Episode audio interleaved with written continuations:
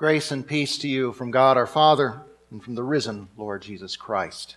Amen. Dear children of the Heavenly Father, many, if not most of you, have had the experience. A friend or coworker, or maybe even just someone you see often on the street or on the train or bump into on the internet, has an obsession with a certain topic the first time or two he or she talks your ear off about it, you, you, don't think about it that much. But eventually you realize that every conversation will end up on that topic if you don't watch out. And so you start being extra careful when you talk to avoid triggering the tirade or data dump. He or she's always ready to give you at length, in detail, free of charge. Imagine, though, being the person who deeply cares about a matter but can't seem to get anybody to listen. So you find yourself making the most of even the slightest opportunity to talk about it in the hope that someday, at some point, someone will pay attention and, and, and what you have to share on that topic will actually finally make a difference. Suppose you're the old timer in your office at Amalgamated Widgets. You're the last remaining holdover from Johnson Widgets before Amalgamated bought them out. Almost as soon as the new guys took over, they decided to streamline the manufacturing process because they assumed they knew better. But you tried to tell them that one of the procedures they were leaving out was important and the change would come back to haunt them. They didn't listen. So you become known around work as the person who's always going on about how the old way was better every time the process comes up. But still, no one pays attention. And then one day, everything you warned about happens, and all at once. Three months production of widgets are discovered to be faulty. All Amalgamated's biggest clients are threatening to find another supplier, and some of the factory equipment is broken down, requiring expensive repairs. The boss calls a meeting, lays out how bad things are, and then asks you, So, what do we need to do to fix this and make sure it doesn't happen again? Happen again? That feeling of vindication and the excitement at finally getting to do what you've long prepared to do, to say what needs saying to the people who need to hear it. What you would experience in that moment is pretty close to what the Apostle Peter would have felt just before he spoke the words of our first lesson, Acts 4 8 to 12 the authorities had Peter and John hauled before them and indignantly, insistently demanded answers to their questions. And Peter said, Okay. You can almost see a smile on his face as he gets started. Sure, let's. Let's talk about Jesus. But we need to back up a bit to appreciate this. For Peter, it started near the Jordan River about four years earlier. He and his brother Andrew had been disciples of John the Baptist, and one day Jesus walked by and John said, Look, the Lamb of God. Andrew brought Peter to meet Jesus, and, and both of them became his disciples because they saw him correctly as the long awaited Messiah promised by God to Israel. And they followed him for the next three and a half years, all around Galilee and Judea, even through Samaria and on the other side of the Jordan River. He taught them and they tried to learn. He did miracles and they were astonished. He answered everyone's questions, even those of his enemies, and they were even more amazed. He sent them out and they returned rejoicing at what they had been able to do in his name. But then things got exciting in a less than happy way. His enemies got more active and more determined. But Jesus kept on without slowing down or changing up. And when they all came to Jerusalem for the Passover, he kept saying things that they didn't understand about what awaited him there arrest, death, rising. But they had trouble taking it seriously because it just did not fit with their idea of what the Messiah should be. They should have taken it seriously because it all happened just as he said. After a strangely solemn Passover meal, they went with Jesus to the Garden of Gethsemane to pray, but in the darkness there, he was arrested by a mob from the priests and elders, led there by Judas, their traitorous fellow disciple. The Messiah was brought before the leaders of his people, the elders, the, the council called the Sanhedrin, but they were uninterested in truth or innocence. They only wanted to put him to death. And once they found their excuse, they sent him to the Roman governor because only Pilate could order Jesus killed. Took some doing, but the priests and elders finally got Pilate to go along, and he ordered Christ's crucifixion, though first he had him flogged. By late morning, Peter's teacher was hanging on a cross, nailed hands and feet, bleeding, suffering thirsting, aching, dying, mocked, scorned, forsaken, forlorn. And Peter was hiding in fear and shame. By late afternoon, Jesus was dead. And before evening fell, his lifeless body was wrapped in linen and laid in a rich man's tomb. Everyone thought that was the end. They hadn't listened to what Jesus had told them over and over. They should have. Because early Sunday morning, that tomb was emptied. Jesus came to life again and left it, and, and later angels came to roll the stone away and show the world. But the guards who saw it went to the chief priests and elders and were told to keep it quiet and tell a lie instead.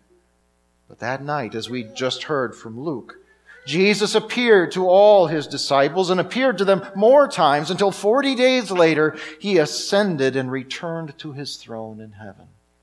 But not before repeating his promise to send them the Holy Spirit, who came to the apostles on Pentecost, another Sunday morning, and his gifts to them included not only remembering everything Jesus taught them, but finally understanding it as well.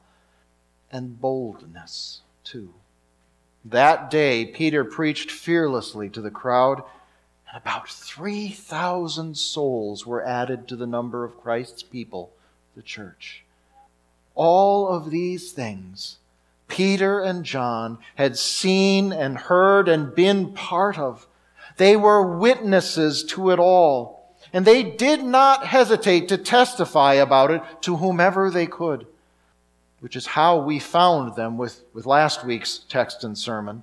A few weeks or months past Pentecost, entering the temple where a beggar, lame since birth, asked them for money. That they had none to spare, but what they had, they gave. In the name of Jesus, they healed him.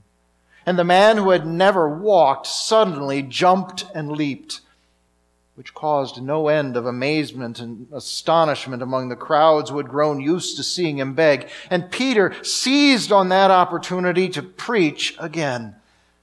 Just as he had healed the man in the name of Jesus, he also called the people to repent of their sins against Jesus, to trust Jesus as their Redeemer, and to have their sins forgiven for Jesus' sake.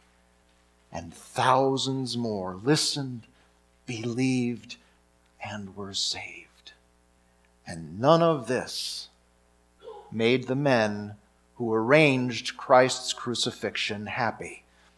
Luke tells us that they were very upset because Peter and John were teaching the people and proclaiming the resurrection from the dead in connection with Jesus. So while the two apostles were still speaking, they were arrested. It was already late, so they spent the night in jail. And the next day, the rulers, the elders, and the experts in the law assembled in Jerusalem with Annas the high priest, Caiaphas, John, Alexander, and all the rest of the high priest's family. You, you know who that was? That grouping? The Sanhedrin. The same group of men who had wrongly accused and convicted Jesus and engineered his execution. So you can imagine their anger and frustration. Here they thought that they had put an end to this Nazarene nonsense by killing Jesus. And now his disciples, undeterred, were preaching his doctrine, doing his works, and even gaining converts. Something had gone terribly wrong. They were going to get answers so that they could nip this new spiritual rebellion in the bud. And so they had Peter and John brought in before them, and they began to question them. By what power or by what name did you do this? By what power? By what name? Thanks for asking. By an amazing coincidence, that is exactly what we wanted to talk to you about. So sure, let's talk about Jesus. And that's exactly what Peter did. He spoke well and he spoke boldly. We might even say he spoke cleverly. Not because he was an accomplished lawyer, he was actually a fisherman because he was filled again with the Holy Spirit as he had been on Pentecost. I, can imagine John, as he listened to his fellow disciples speak, remembering a promise Jesus had made to them. When they bring you before synagogues, rulers, and authorities, do not worry about how you will defend yourself or what you will say, for the Holy Spirit will teach you in that very hour what you should say. Now, Peter knows full well where he is and how powerful the Sanhedrin is. He addresses them with respect, rulers of the people and elders of Israel. But he offers no flattery and does not ignore their guilt. He knows God has, has not put him there to, to score points against their enemies or, or to make nice with them. He is there to testify about Jesus. And he begins by pointing out the irony, just plain stupidity or, or meanness of arresting and interrogating them for an act of mercy, as though healing a man born lame is some kind of crime to be punished.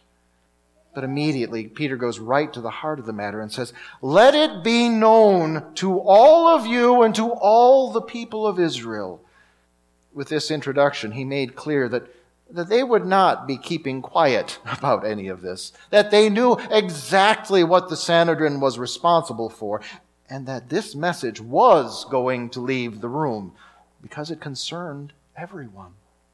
And in answering the council's question, he repeats a point that he made with the crowd in the temple that it was by the name of Jesus that this healing was done but he certainly gives the council more than they desired with his answer because he goes further.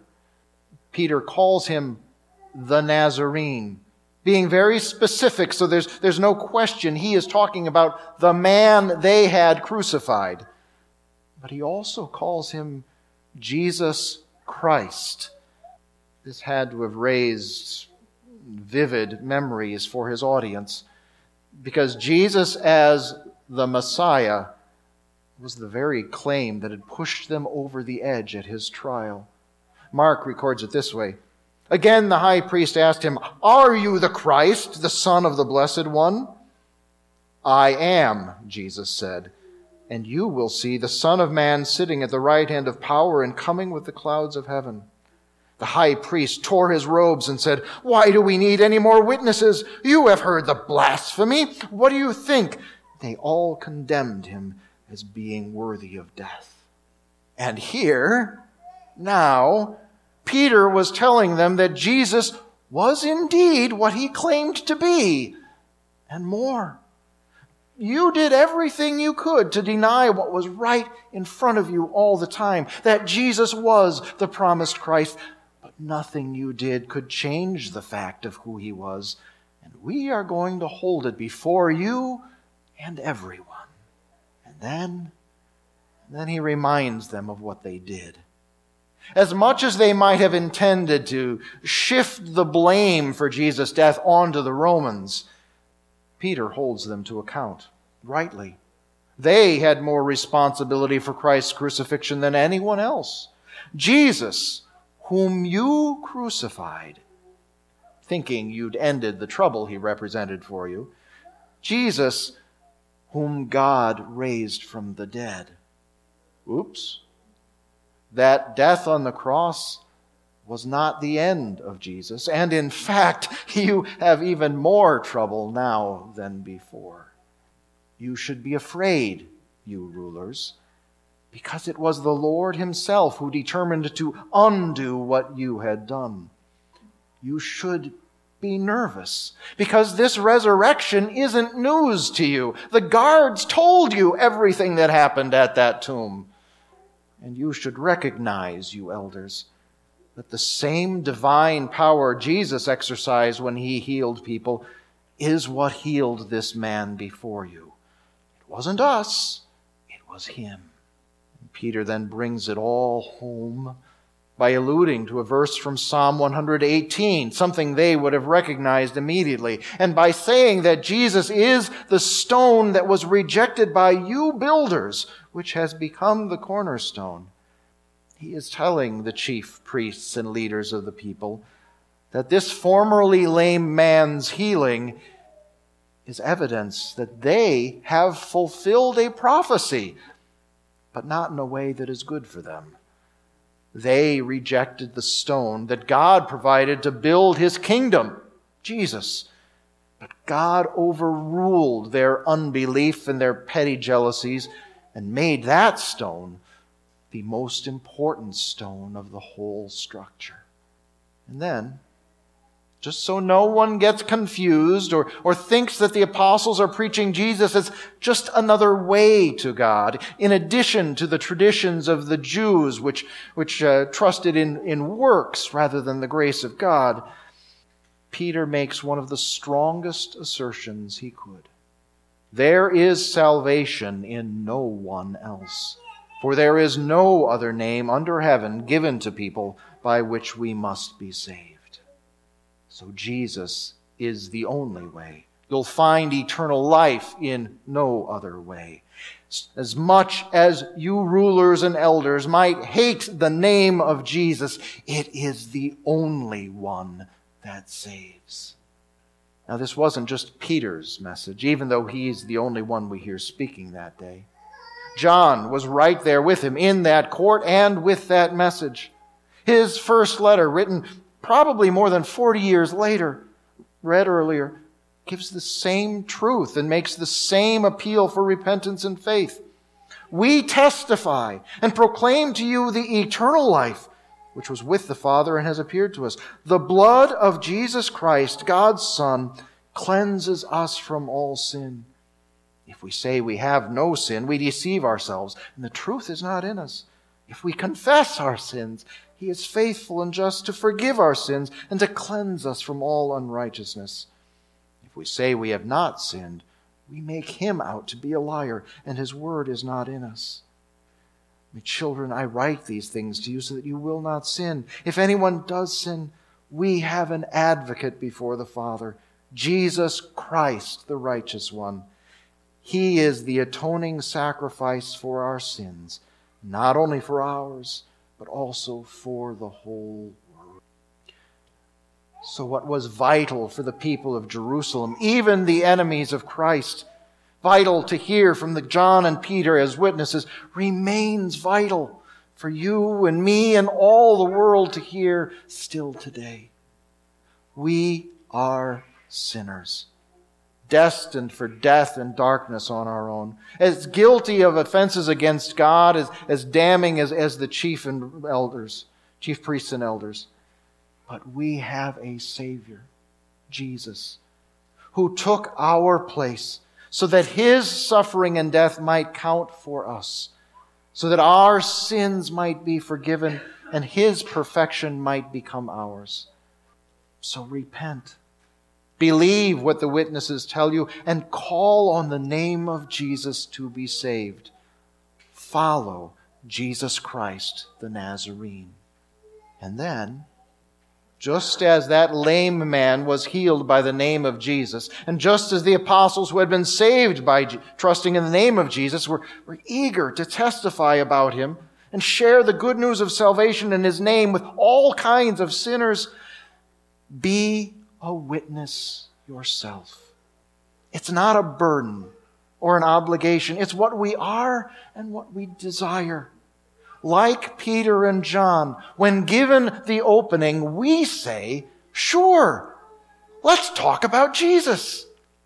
Unless, of course, we listen to the wrong voices. You know, the ones that tell us to keep quiet about Jesus. Maybe it's the voice of timidity. I don't have anything to say that anyone would listen to. Or a voice of ego protection. I'm afraid of being mocked or taken less seriously if I talk about Jesus. Or a voice of fear. Bad things might happen to me if I tell others about sin and salvation in Christ's name. Or a voice of misguided empathy. You know, people get uncomfortable when you talk about religion, and faith is a really private thing. I'll just keep what I know to myself or maybe even just a voice of laziness. You know, life is just plain easier for me if I keep my mouth shut about my faith. Oftentimes, these voices convince us to be quiet about Christ, even among other Christians. But they are the wrong voices. Listen to the Holy Spirit instead who will give you words to say and the boldness you need to say them. Consider what the Spirit can do, even with a guy with a record of foot in mouth disease like Peter, and be encouraged. The job of a witness is easy. Tell what you know. Peter and John had seen these things with their own eyes, but we know them just as well, not only from the scriptures, but, but also from our weekly recitation of the creeds. You know the story of Jesus and what he did and why and for whom. Sure, some people we witness to will be antagonistic, as the Sanhedrin were, but others will not be. Some are already eager to hear, some are unaware of their need for the gospel until you tell them about their Savior. You can be smart about the when and the where of witnessing. But you never have to be timid or afraid because you know Jesus Christ the Nazarene and you have the Holy Spirit he promised, which means that you have the words to say, words of eternal life. And you have the assurance that God's got your back no matter what. Peter and John's example shows us all this. How does their story end? Acts 4 goes on tells us that the members of the Sanhedrin were astonished when they realized that these were men who had been with Jesus. And since they saw the man who had been lame standing there healed before them, they realized they couldn't just deny it happened. So what did they do? They called Peter and John in before them and they said, Do not speak or teach at all in the name of Jesus. But Peter and John answered them, Decide for yourself, decide whether it is right in the sight of God to listen to you rather than to God. For we cannot stop speaking about what we have seen and heard. After they had threatened them further, they let them go. They found no way to punish them because all of the people were praising God for what had happened. Praise God. We too cannot stop speaking about what we have seen and heard. That there is salvation in no one other than Jesus. For there is no other name under heaven given to people by which we must be saved. Tune up your testimony. Practice your presentation and pray for opportunities and openings with friends and family, colleagues and classmates. The truth about Jesus is the best news in the world, and every sinner needs to hear it. So we speak. Sure, let's talk about Jesus. Amen. Please rise. To him who loves us and has freed us from our sins by his own blood and made us a kingdom and priests to God his Father, to him be the glory and the power forever. Amen.